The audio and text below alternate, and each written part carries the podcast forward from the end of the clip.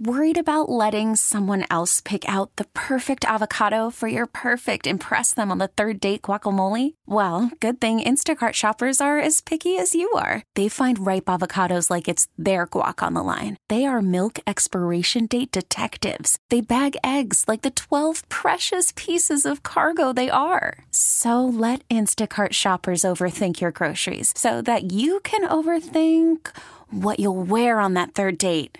Download the Instacart app to get free delivery on your first three orders while supplies last. Minimum $10 per order, additional term supply. What's driving the conversation in California today? Every weekday at this time, we explore a topic that's making news in our state.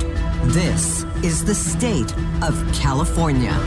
Good afternoon. I'm Doug Sovern, KCBS political reporter and host of The State of California, joining Patti Reising and Bret Burkhart. Environmentalists are blasting Governor Newsom for making climate change programs bear the brunt of the state's projected budget deficit. To help balance the books, the governor wants to slash $6 billion from climate and transportation spending in the next fiscal year. Newsom defends those cuts by saying the state will still spend 48 billion bucks over 5 years on climate initiatives and that is a lot, an unprecedented amount. So it makes more sense to trim that than cut other programs. He also hopes the federal government may make up the difference and the legislature could always issue bonds to raise the necessary money. But the bottom line is the governor projects a 22 billion dollar deficit and he has to cut spending somewhere. For more, we're joined live today on the KCBS Wing Central Newsline by State Senator Josh Becker, Democrat from San Mateo. He's on on the Senate Budget Committee. He chairs its subcommittee on resources, environmental protection, and energy. Thank you so much for being with us. So, what's your reaction to the governor wanting to scale back state spending on climate change and especially uh, clean transportation? Well, there are cuts, as you mentioned, that I am concerned about and will be taking a hard look at at the committee. But we do have to take a step back, as you referenced. Last year was a truly historic year. I mean, there's a reason that folks like Mary Creasman, the CEO of environmental voters said it was the most impactful year for climate legislation in California history. It was the legislation, the policy that we did, but also the budget uh, that you mentioned. So we're we're we're we're looking, you know, after a year of historic highs, um, and um, so it is concerning that there are cuts off of that that we'll discuss. But again, it is good to recognize this was after a historic uh, year last year. Well, let's discuss those cuts. What are they, and or what have you learned so far? Sure. So in most cases, it's about a 10% uh, cut, and that's in important areas that I, I believe we cannot slow down in.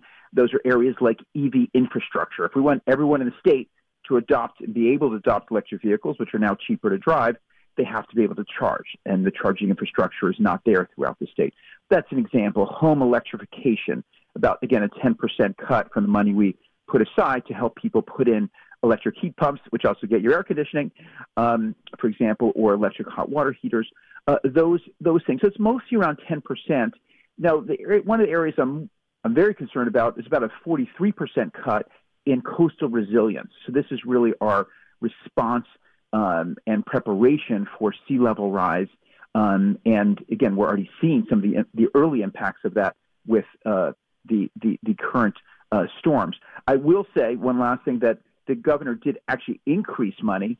Uh, he he held the money for wildfires and drought, and actually increased about 200 million for flood, uh, particularly for flood programs.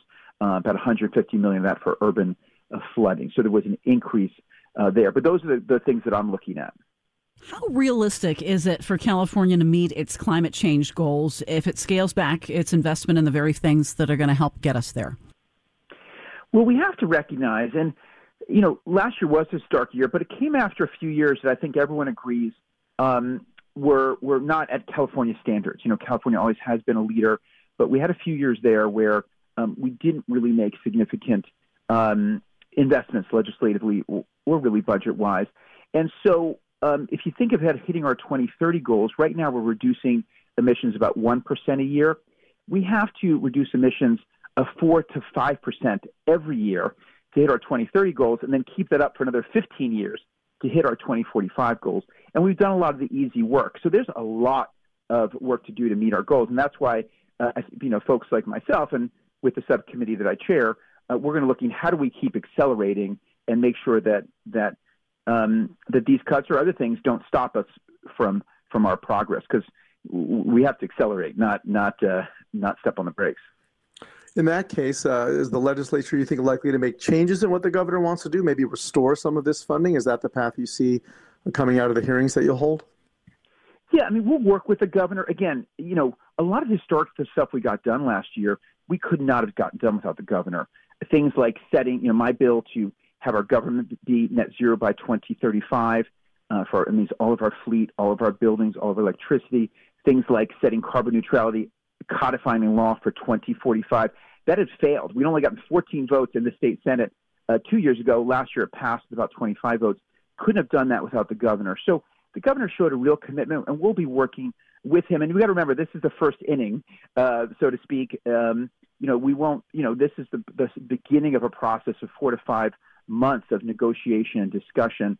So yes, we'll be looking to uh, restore some of those cuts, looking to some of the federal money from the IRA, the Inflation Reduction Act, um, as well as you know, as the governor suggests, looking at uh, bond and other sources uh, to keep the progress going. You mentioned the Inflation Reduction Act. Uh, by, it was a bipartisan infrastructure law. It provides $5 billion for electric vehicle infrastructure. Do you think that will make up for the state cuts? You know, we say make up. I mean, again, a, the task is, is tremendous. Um, not only make sure the charging infrastructure is built, but that it's actually reliable, that there's uptime, that when people pull up, that there's, that there's um, interoperability um, and, and reliability there. So the, the task is really huge. But yes, I mean, I'm, uh, we're, we're certainly going to fight for our share of that federal money, and it will be helpful uh, both in charging infrastructure as well as in uh, subsidies, uh, 7,500 a vehicle for people to, to purchase electric vehicles. It will be helpful. All right. Well, thanks so much for your time. We'll watch this as it progresses. State Senator Josh Becker, Democrat from San Mateo, one of the many angles on the budget that the governor unveiled yesterday.